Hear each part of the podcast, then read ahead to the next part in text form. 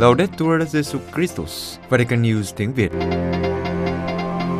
Radio Vatican, Vatican News tiếng Việt. Chương trình phát thanh hàng ngày về các hoạt động của Đức Thánh Cha, tin tức của Tòa Thánh và Giáo hội Hoàn Vũ được phát 7 ngày trong tuần từ Vatican và Roma. Mời quý vị nghe chương trình phát thanh hôm nay, Chủ nhật ngày 14 tháng 11 gồm có Trước hết là bản tin, Kế đến là lá thư Vatican. và cuối cùng là một bước từng bước chuyện ngắn công giáo. Bây giờ, kính mời quý vị cùng Vũ Tiên và Trung Hưng theo dõi tin tức.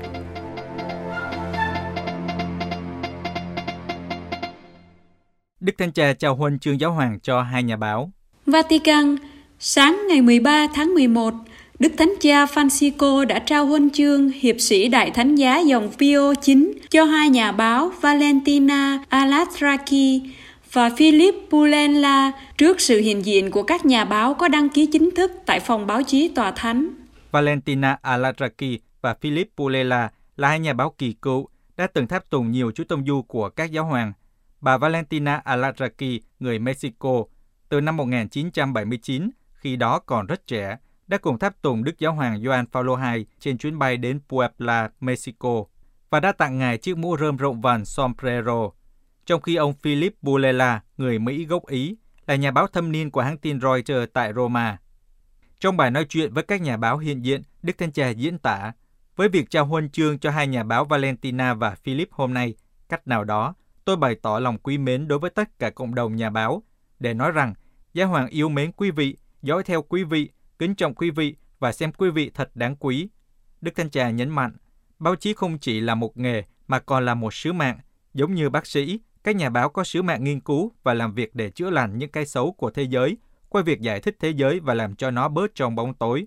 Tuy nhiên, cũng có nguy cơ là nhà báo để mình bị tin tức nghiền nát, thay vì có khả năng mang lại cho nó một ý nghĩa. Do đó, Đức Thanh Trà khuyến khích các nhà báo gìn giữ và trao dồi ý thức về sứ mạng của họ, và Ngài khai triển điều này qua ba động từ, lắng nghe, đào sâu và kể lại. Trước hết là lắng nghe với tư cách của nhà báo, nhưng cũng với tư cách của giáo hội, đặc biệt trong tiến trình thương hội đồng về hiệp hành, vì lắng nghe luôn cần sự kiên nhẫn để hiểu nhân vật chính của câu chuyện. Đồng thời, nghe cũng luôn đi đôi với nhìn về những sắc thái, cảm xúc đối với những gì tận mắt chứng kiến. Đức Thánh Cha nhắc rằng, để báo chí nghe và nhìn tốt thì cần phải có thời gian, không phải mọi thứ đều có thể trao đổi qua email, điện thoại hoặc màn hình. Ngài nhắc lại sứ điệp dành cho Ngày Thế giới truyền thông năm nay rằng chúng ta cần những nhà báo sẵn sàng mòn đế giày, rời khỏi tòa soạn, bước đi trên các ngã phố, gặp gỡ mọi người để xác minh một số tình huống trực tiếp. Động từ thứ hai là đào sâu, nó là hệ quả của việc nghe và nhìn. Mọi tin tức, mọi sự kiện chúng ta nói đến, mọi thực tế mà chúng ta mô tả đều cần phải được nghiên cứu thêm. Trong thời đại mà hàng triệu thông tin có sẵn trên mạng và nhiều người hình thành quan điểm của họ dựa trên mạng xã hội, nơi mọi sự bị đơn giản hóa và tạo nên sự đối lập, thì đóng góp quan trọng nhất mà một nền báo chí tốt có thể tạo ra là sự đào sâu. Cuối cùng, động từ thứ ba là kể lại. Đức Thánh Cha nhắc rằng, kể có nghĩa là không đặt bản thân lên trước, không đứng lên làm phán xét, nhưng có nghĩa là để cho mình bị đụng đến và đôi khi bị tổn thương bởi những câu chuyện mà chúng ta gặp, để có thể kể lại chúng một cách khiêm tốn cho độc giả của chúng ta. Đức Thánh Cha nhấn mạnh, vui lòng hãy nhớ rằng giáo hội không phải là một tổ chức chính trị với căn tạ và cánh hữu trong đó, như xảy ra trong các quốc hội. Giáo hội cũng không phải là một đại công ty đa quốc gia tìm cách bán tốt hơn các sản phẩm của họ. Giáo hội không tự xây dựng trên các dự án của chính mình, nhưng giáo hội, bao gồm những người nam và người nữ tội lỗi như bao người khác, được sinh ra và tồn tại để phản chiếu ánh sáng của một đấng khác. Giáo hội tồn tại để mang lời của Chúa Giêsu đến với thế giới và làm cho cuộc gặp gỡ hôm nay với đấng hàng sống trở nên có thể, biến mình thành trung gian của vòng tay thương xót của người dành cho tất cả mọi người. Đức Thánh Cha Francisco khuyến khích các doanh nhân Kitô giáo phát triển trong sáng tạo. Vatican, trong sứ điệp video gửi đến Liên minh các nhà điều hành kinh doanh Kitô giáo quốc tế, Đức Thánh Cha mời gọi các doanh nhân Kitô giáo noi gương những người đi trước phát triển kinh tế trong sự sáng tạo. Vatican, trong sứ điệp video gửi đến Liên minh các nhà điều hành kinh doanh Kitô giáo quốc tế, Đức Thánh Cha mời gọi các doanh nhân Kitô giáo noi gương những người đi trước, phát triển kinh tế trong sự sáng tạo. Đức Thánh Cha mở đầu sứ điệp với những lời sau: Anh chị em hãy phát triển trong sự sáng tạo, đừng e ngại và nơi nào có sự e ngại thì hãy nghĩ đến sự sáng tạo mà thế hệ cha mẹ anh chị em đã có. Anh chị em phải tiếp tục sự sáng tạo này. Đức Thánh Cha nhận định rằng sáng tạo là một khía cạnh rất quan trọng, đặc biệt trong thời điểm hiện nay, bởi vì hôm nay chúng ta rất cần sự sáng tạo. Tất cả chúng ta đã đều phải chịu đựng cuộc khủng hoảng do Covid. Và từ cuộc khủng hoảng, chúng ta không thoát ra một mình, hoặc là tất cả đều thoát ra, hoặc không ai cả. Từ một cuộc khủng hoảng, người ta không đi ra giống nhau, chúng ta đi ra tốt hơn hoặc tệ hơn về vấn đề này, các doanh nhân có nhiều việc phải làm. Từ điểm này, đức thánh cha khuyến khích các doanh nhân hướng nhìn lên chúa. Chúa dạy chúng ta sáng tạo. Một doanh nhân không có sự sáng tạo thì không phải là một doanh nhân giỏi, bởi vì người này sẽ không biết trao cho nó một giá trị hoặc sẽ cất giữ nó trong tủ. Như thế, không thể phát triển. Liên minh các nhà điều hành kinh doanh Kitô giáo quốc tế ra đời với tư cách là Hội đồng quốc tế các hiệp hội doanh nhân Kitô giáo, được thành lập bởi các hiệp hội Hà Lan, Bỉ, Pháp nhân kỷ niệm lần thứ 50 thông điệp Rerum Novarum Tân sự với mục đích tập hợp các doanh nhân được truyền cảm hứng từ giáo huấn xã hội Kitô trong khi thi hành nhiệm vụ và bổn phận nghề nghiệp. Sau chiến tranh thế giới thứ hai, liên minh lan rộng đến các nước châu Âu khác và châu Mỹ Latin. Vào những năm 1960, Liên minh đã trở thành một hiệp hội đại kết và lấy tên như hiện nay, Liên minh các nhà điều hành kinh doanh Kitô giáo quốc tế. Đức Thánh Cha bất ngờ thăm đan viện Thánh Clara ở Assisi. Assisi, sáng thứ Sáu, ngày 12 tháng 11, trước khi đến quảng trường đền thờ Đức Mẹ các Thiên Thần để gặp gỡ và cầu nguyện với 500 người nghèo, Đức Thánh Cha đã bất ngờ thăm đan viện Thánh Clara ở Spello, cách Assisi 10 km. Trong cuộc trò chuyện, Đức Thánh Cha nhắc nhở các nữ đan sĩ tỉnh thức trong chiêm niệm, nhưng không quên làm việc và cầu nguyện cho giáo hội. Đức Thánh Cha bắt đầu bài nói chuyện với câu nói nổi tiếng của Thánh Augustino. Tôi sợ rằng khi Thiên Chúa đi ngang qua và tôi không nhận ra người. Ngài khuyến khích các nữ đan sĩ luôn siêng năng chiêm niệm. Theo Đức Thánh Cha, cần phải chú ý bởi vì chiêm niệm không phải như một người ngắm nhìn mọi sự xảy ra trong ngày từ cửa sổ. Một tâm trí tốt là một tâm trí không lãng phí thời gian cho những tư tưởng để tán gẫu. Trong lúc chờ đợi Chúa, chúng ta phải có một tâm hồn bình an, phải nhớ lại khoảnh khắc của ơn gọi, giây phút con tim cảm thấy niềm vui bước theo Chúa Giêsu.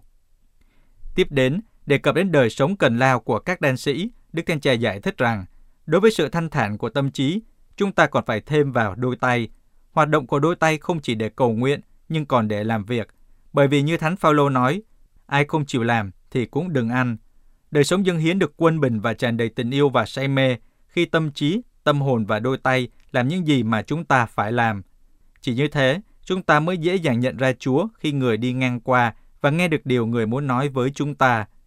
Với ơn gọi đặc biệt của các nữ đan sĩ là cầu nguyện cho giáo hội, Đức Thánh Cha nhắc lại rằng các nữ tu gánh trên vai những vấn đề, những đau khổ của giáo hội và ngay cả tội lỗi của giáo hội, của chúng ta, của các giám mục, linh mục, tội của những người đã được thánh hiến, và các nữ đan sĩ mang tội lỗi này đến trước Chúa và thưa với người.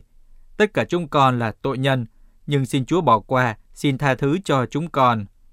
Đức Thánh Cha còn nhấn mạnh thêm rằng, điều nguy hiểm không phải là vì mình là tội nhân, nhưng nguy hiểm khi để mình bị hư hỏng bởi tội lỗi. Kẻ hư hỏng không có khả năng cầu xin sự tha thứ. Con đường hư hỏng này dẫn đến việc coi tội lỗi là thái độ bình thường. Nó chỉ có vé đi một chiều và khó quay trở lại. Trái lại, đời sống của tội nhân là cảm thấy cần phải cầu xin ơn tha thứ. Cảm nhận này không bao giờ được đánh mất.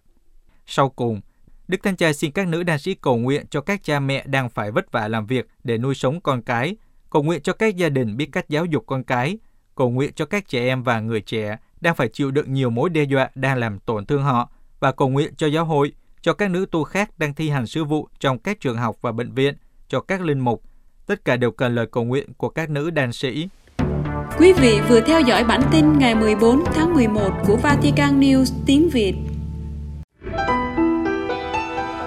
Vatican News tiếng Việt Chuyên mục Lá thư Vatican Thời sự tài chính tại Vatican Tác giả Trần Đức Anh Dòng Đa Minh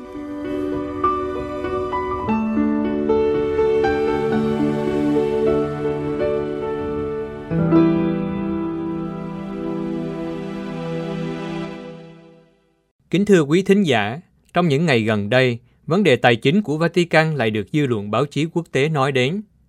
Trong bối cảnh đó, vai trò quan trọng đặc biệt của cơ quan quản trị tài sản của tòa thánh thu hút sự chú ý đặc biệt của dư luận. Thật vậy, trong tuần qua, tờ báo Finance Times, thời báo tài chính, ra số ngày 8 tháng 11, đã đưa tin Vatican sẽ bị lỗ 111 triệu euro khi bán trọn bất động sản sang trọng ở đại lộ Sloan, London, cho một công ty tài chính Mỹ Ben Capital với giá khoảng 233 triệu euro. Việc bán này đang được tiến hành. Vatican đã mua căn nhà này qua nhiều giai đoạn từ năm 2014 với giá tổng cộng 350 triệu euro. Vì thế khi bán đi như vậy sẽ bị lỗ 117 triệu. Việc mua căn nhà này ở trung tâm vụ tai tiếng tài chính ở Vatican đưa đến vụ tái xét xử ngày 17 tháng 11 sắp tới 10 bị can, trong đó có Đức Hồng Y Angelo Becciu, nguyên phụ tá quốc vụ khanh tòa thánh. Họ bị cáo về tội biển thủ và gian lận. Cùng với những tin tức trên đây, Vatican News tiếng Ý đã đăng bài phỏng vấn Đức cha Nuncio Galantino, Chủ tịch Cơ quan Quản trị Tài sản của Tòa Thánh, gọi tắt là APSA, về sứ mạng, đường hướng và cơ cấu hoạt động của cơ quan này, một cơ quan đã được Đức Thánh Cha Francisco cải tổ sâu rộng để làm cho việc quản trị tài sản của Tòa Thánh được minh bạch, tránh những vụ tai tiếng xảy ra nhiều lần cho đến nay về thân thế Đức cha Galantino. Đức cha Galantino năm nay 73 tuổi, không được đào tạo trong ngành quản trị và càng không phải là một chuyên gia về kinh tế hoặc tài chính. Nhưng nay, Ngài đứng đầu cơ quan thuộc hàng quan trọng nhất của Tòa Thánh về phương diện tài chính. Đó là quản lý ngân quỹ, các bất động sản và các tài sản khác của Tòa Thánh, đồng thời có nhiệm vụ cung cấp cho Tòa Thánh với tất cả các cơ quan phụ thuộc, các phương tiện vật chất để chu toàn sứ vụ, cụ thể là việc trả lương cho khoảng 5.000 nhân viên của tòa thánh. Đức cha Galantino sinh tại làng Cerignola thuộc tỉnh Foggia, Nam Italia, thụ phong linh mục năm 1972 khi được 24 tuổi, và hai năm sau tốt nghiệp triết học rồi làm giáo sư tại Đại chủng viện miền Benevento 4 năm, trước khi đi học tại phân khoa giáo hoàng về thần học ở Napoli và đầu tiến sĩ về thần học tiến lý tại đây năm 1985 với luận án về đề tài lịch sử tính như sự trung thành với trái đất trong Dietrich Bonhoeffer, một mục sư tin lành nổi tiếng của Đức, chết trong trại tập trung. Sau đó cha Galantiner làm giáo sư tại phân khoa thần học Napoli. Trong suốt thời gian theo học và giảng dạy từ năm 1977 đến năm 2011, cha Galantino vẫn là cha sở của giáo sứ Thánh Francisco Assisi ở làng quê của ngài. Tháng 11 năm 2011, cha Galantino đã được Đức Giáo hoàng Biển Đức 16 bổ nhiệm làm giáo mục của giáo phận Casano Antonio, một giáo phận nhỏ chỉ 103.000 tín hữu công giáo, và Casano chỉ hơn 16.000 dân cư. Nhưng trong nhiệm vụ này, Đức cha Galantino đã được Đức Thánh cha Francisco chú ý. Và vào tháng 12 năm 2013, Ngài được bổ nhiệm làm Tổng thư ký của Hội đồng Giáo mục Italia. Và 4 năm sau đó, ngày 26 tháng 6 năm 2018, Đức cha được chọn làm chủ tịch cơ quan quản trị tài sản của tòa thánh.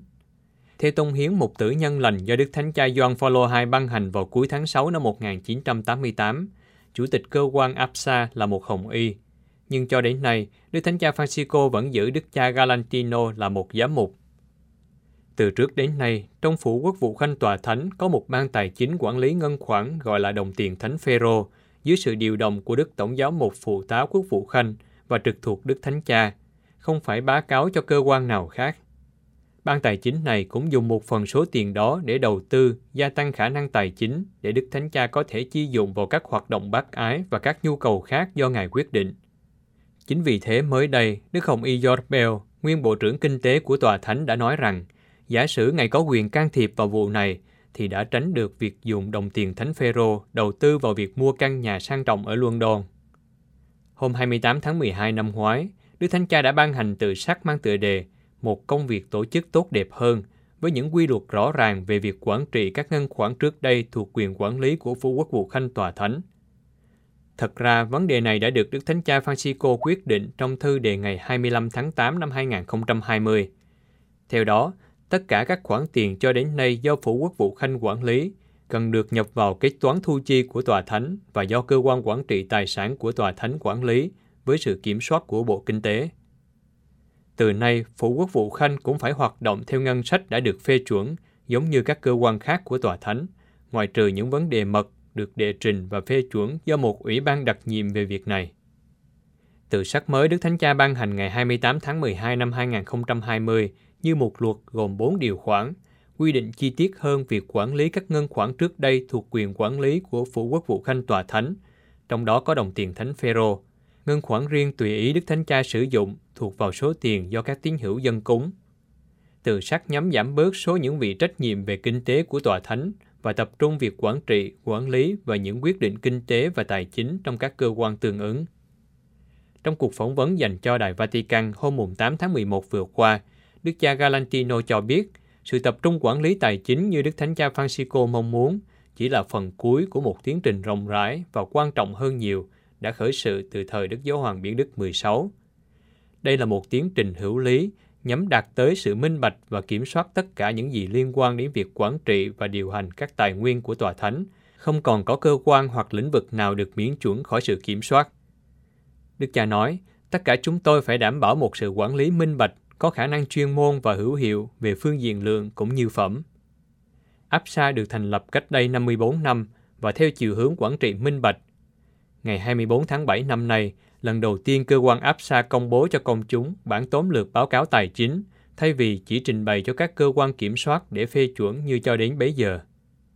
Đức cha Galantino cho biết trong năm 2020 vì đại dịch, lợi nhuận của APSA chỉ được gần 51 triệu euro, số tiền đầu tư tương đương với 1 tỷ 778 triệu euro. Mức đóng góp của APSA cho các cơ quan trung ương tòa thánh bị giảm sút một nửa, từ 41 triệu xuống còn 20 triệu. Báo cáo cũng cho biết về các bất động sản. Cơ quan APSA hiện quản trị 4.051 bất động sản của tòa thánh ở Italia. Trong số này, 92% thuộc các tỉnh và thành phố. Tại Roma, đại dịch đã ảnh hưởng tiêu cực đến các hoạt động trong lĩnh vực này, nhưng APSA đã đáp ứng tình trạng khó khăn này. Ví dụ, hồi tháng 3 năm ngoái, giữa tình trạng khẩn trương vì COVID-19, APSA đã quyết định giảm tiền thuê bất động sản của Vatican từ 30 đến 50% tùy theo hoạt động. Đức cha Galantino nói rằng APSA đang có dự án làm cho các bất động sản bỏ không có thể sinh lợi bằng cách chỉnh trang chúng thành 100 căn hộ với sự can dự của các cơ quan địa ốc. Công tác chỉnh trang và chia lô này dự kiến sẽ bắt đầu từ tháng Giêng năm tới 2022. Ngoài ra, trong năm ngoái, APSA đã trả cho thành phố Roma số tiền thuế là 5 triệu 950 ngàn euro và 2 triệu 880 ngàn euro thuế lợi tức. Tính đến cuối năm ngoái, tiền đầu tư của APSA là 1 tỷ 788 triệu euro với lợi nhuận đạt được là 1,53%.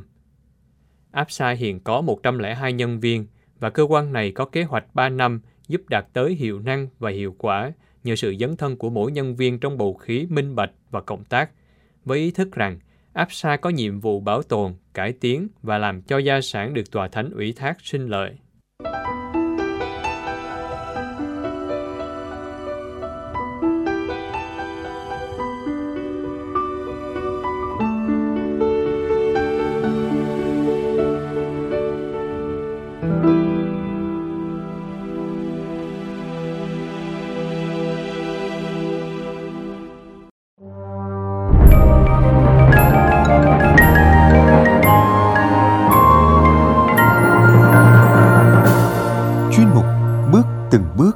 Chuyện ngắn nhà đạo của Vatican News tiếng Việt. Truyện ngắn Tiếng chuông Tác giả Lê Đức Quang Trích trong tập truyện Đức Mới năm 2017 Người đọc Thanh Uyên Vatican News tiếng Việt thực hiện. Trong căn phòng chật chội 4 mét vuông, chị nằm trên giường gần cửa sổ mặc áo màu xanh lá nhợt nhạt, cũ kỹ và nhầu nát. Chẳng hiểu vì sao bác sĩ chọn cho bệnh nhân mặc áo màu này. Trên người chị ngổn ngang dây nhợ, tay thì truyền nước, mặt thì chụp cái mặt nạ thở oxy. Chị lúc nhắm mắt, lúc mở mắt, nhìn trên tường nhà. Chị lúc tỉnh lúc mơ, Xong, bạn bè dòng họ ai đến thăm chị đều biết bằng cách chảy nước mắt ra hai bên khóe. Anh ngồi kế bên, đắng lòng nhìn chị nước mắt cũng đã cạn. Cách đây mấy năm, ban đầu ở ngực chị có khối u nhỏ. Chị sờ thử thấy nhột nhột xốn xốn, không gây đau nhức gì cả. Chị lo lắng không đi hỏi bác sĩ mà đi hỏi bạn bè. Bạn bè nắng thử và nói Ui, lo nhảm, ung thư vú là bệnh của mấy bà đẻ nhiều. Đàn bà trên 40 tuổi mới sinh bệnh, còn cái khối u đó, đàn bà ai mà không có.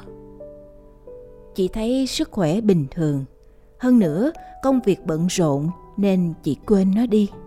Sau, chị thấy hay ngứa ở ngực, đau lưng và đau ở vai gáy. Đã vậy, ở nách hay nổi hạch.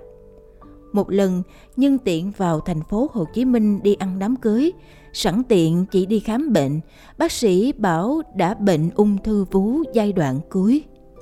Chị phải điều trị bằng phương pháp hóa trị. Một lần rồi đến lần hai, chị vẫn không bớt bệnh. Giờ đây, bệnh viện đã cho chở chị về nhà.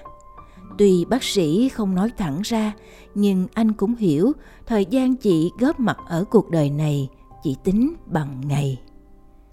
Nhìn chị da vàng, mắt vàng, đầu không còn tóc bởi vô hóa chất. Anh đau lòng bi quan, nghĩ về con người, tiền tài, danh vọng. Mọi thứ ở cuộc đời này đều không thường xuyên, vô thường. Hôm ấy buổi sáng, trời trong xanh nắng đẹp, chị bỗng dưng khỏe hẳn ra, nói chuyện được rõ ràng. Chị ban đầu bảo anh lấy cái mặt nạ thở oxy ra, giúp chị kê gối đỡ chị ngồi trên đầu giường. Từ đây, chị ngồi nhìn xuyên ra ngoài cửa sổ, ngắm bầu trời xanh, ngắm hàng cây, khu xóm, những con đường quen thuộc. Chị như người khỏe mạnh, bảo Anh mở nhạc Giáng sinh cho em nghe đi. Anh ngạc nhiên. Sao tự nhiên em lại muốn nghe nhạc đó?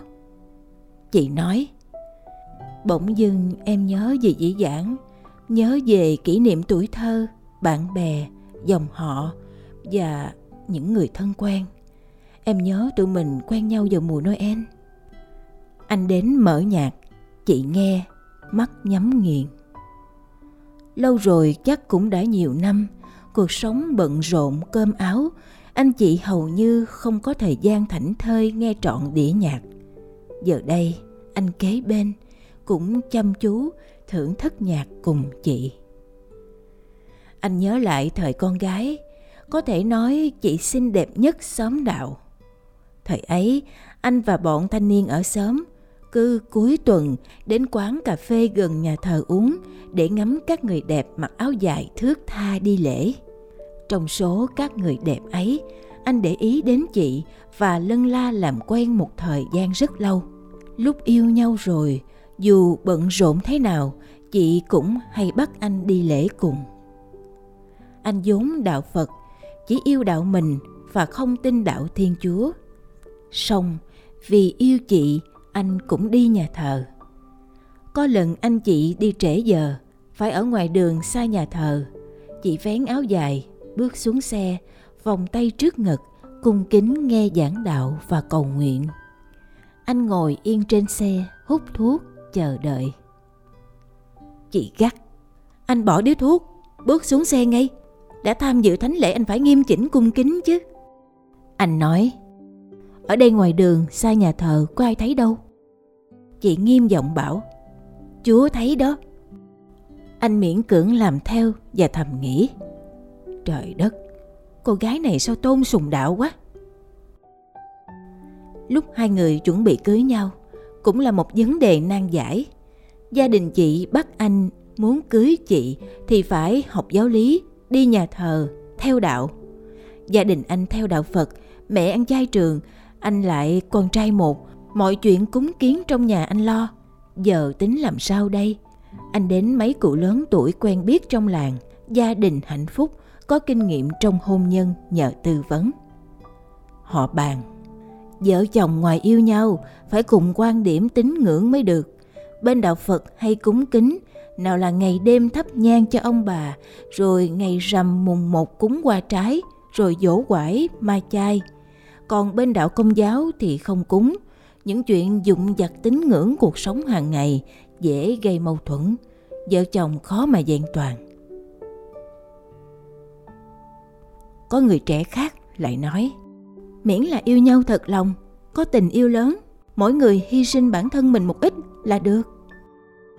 Mỗi người nói một kiểu, song nghiêng ngã về phía không nên cưới nhau phần hơn. Anh thì lòng dạ nước đôi, chia tay thì không muốn, cưới nhau thì khó khăn, chẳng biết tính làm sao. Và rồi cuối cùng, anh chị bàn với nhau, nói với gia đình, đạo ai nấy giữ. Nghĩa là chị đi nhà thờ là việc của chị, anh ngày rằm mùng một ăn chay là việc của anh. Anh đồng ý với chị theo cách này.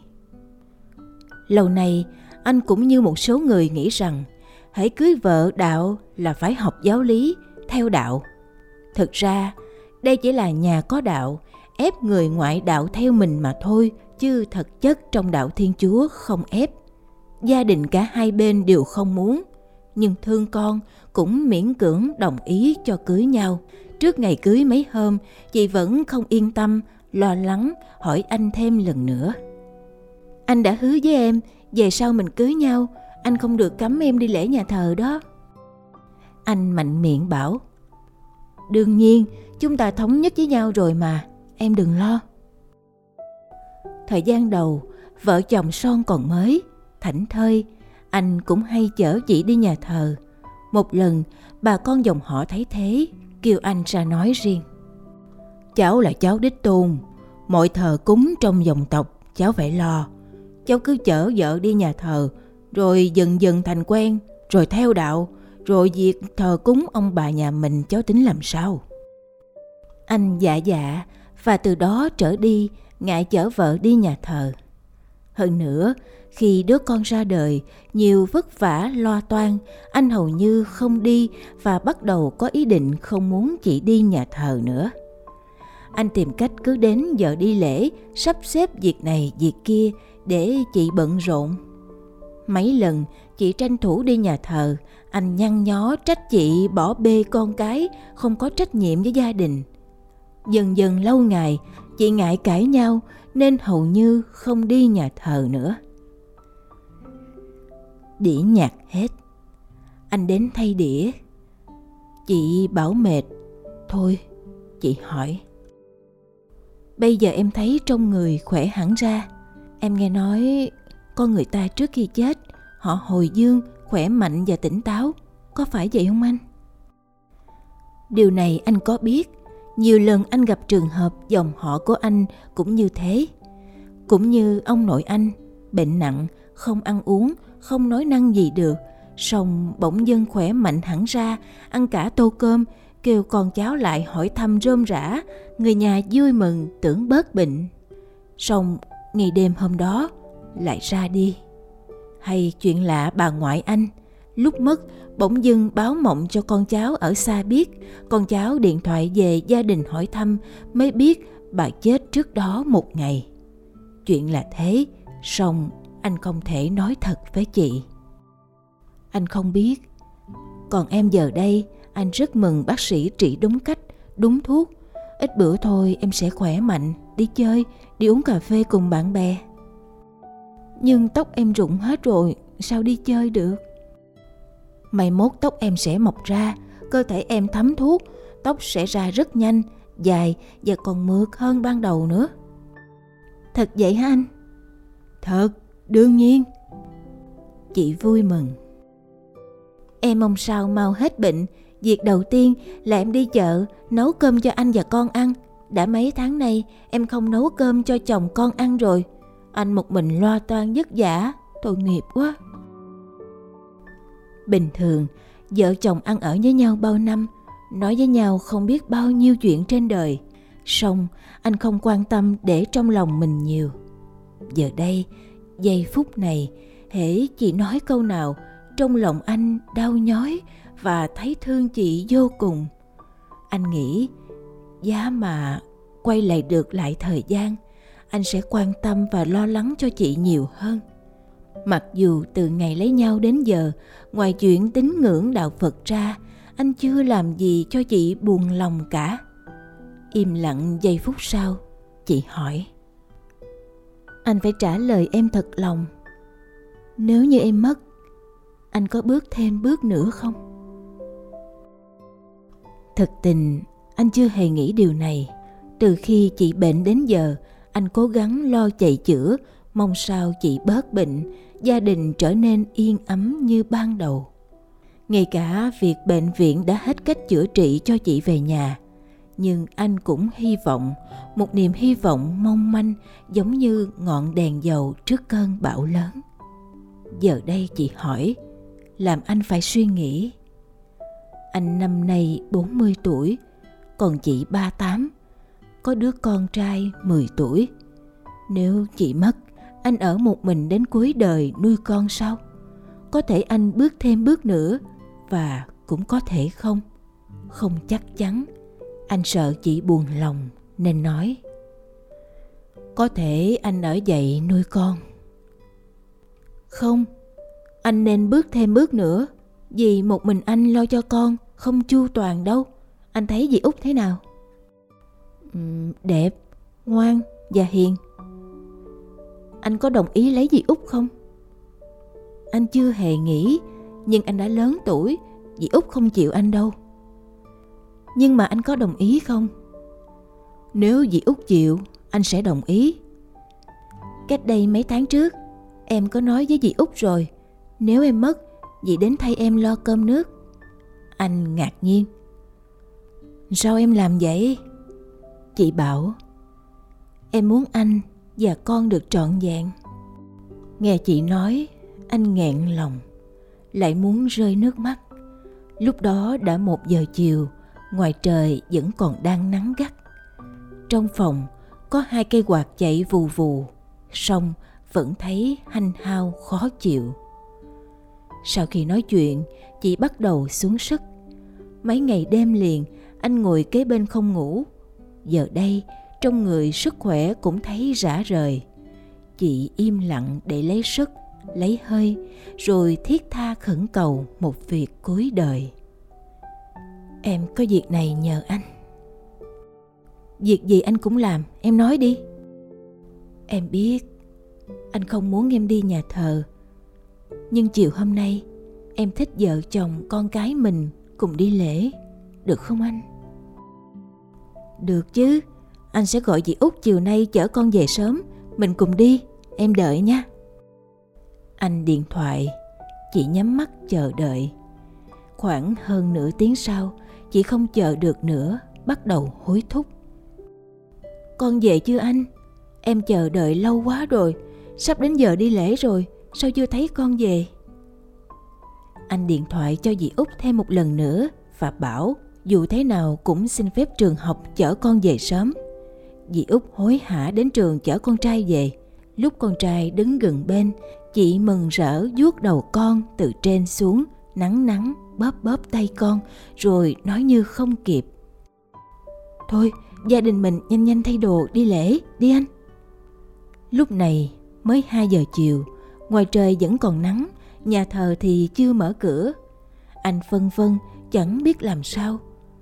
Tuy không nói ra, nhưng anh và dì Út đứng kế bên đều hiểu rằng cho dù có đúng giờ đi lễ chăng nữa, chị cũng không còn sức để đến nhà thờ. Anh đến ngồi gần chị, cầm tay và bảo Em ráng đợi thêm, một chút nữa thôi, sắp đến giờ đi lễ rồi. Lúc này, sức lực chị đã tàn kiệt. Làn da vàng rộm đã bắt đầu chuyển sang tím tái, tinh thần bấn loạn rồi. Chị nhìn anh chầm chầm như trách móc, ai oán. Rõ ràng em mới nghe thấy tiếng chuông nhà thờ đổ mà. Em rất thích đi lễ, cầu nguyện. Tiếng chuông này em nghe mấy chục năm làm sao sai được. Tiếng chuông trong trẻo thánh thót mới ngân gian bên tai em mà. Anh ác lắm, nói dối em, không muốn cho em đi lễ. Nói rồi, chị nhìn anh uất nghẹn cho đến khi nhắm mắt. Nhiều năm sau, mặc dù dì Út có chồng rồi, song thỉnh thoảng hay đến thăm cháu và nấu cho anh bữa cơm. Có lần dì thành thật xin lỗi và bảo Sở dĩ dì nói dối đồng ý lấy anh là để cho chị yên lòng thanh thản khi ra đi. Anh bảo anh cũng đồng ý cho chị vui thôi, chứ không hề suy nghĩ gì. Có điều, đến giờ này, mỗi khi nghe tiếng chuông nhà thờ đổ là anh nhớ ánh mắt chị nhìn anh chậm chậm uất nghẹn ai oán. Ánh mắt ấy cứ ám ảnh mãi trong lòng anh. Đêm về, anh thường trăn trở tự trách mình. Đến lúc mất, chị dàn xếp lo cho anh chu toàn. Nhưng nguyện vọng cuối cùng của đời chị, anh lại không thực hiện được. Anh thấy lạ, bình thường chuông nhà thợ đổ lúc 4 giờ rưỡi. Hôm ấy mới 2 giờ, làm sao chị nghe được tiếng chuông ngân vang?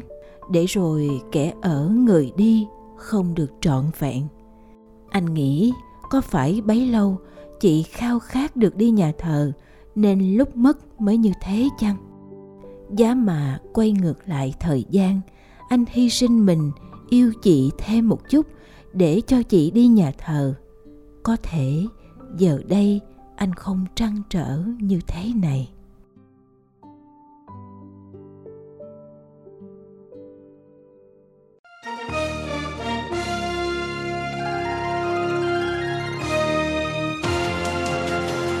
Cảm ơn quý vị đã chú ý lắng nghe chương trình Radio Vatican của Vatican News tiếng Việt. Xin Thiên Chúa chúc lành cho quý vị và toàn gia quyến. Laudetur Jesu Christus, ngợi khen Chúa Giêsu Kitô.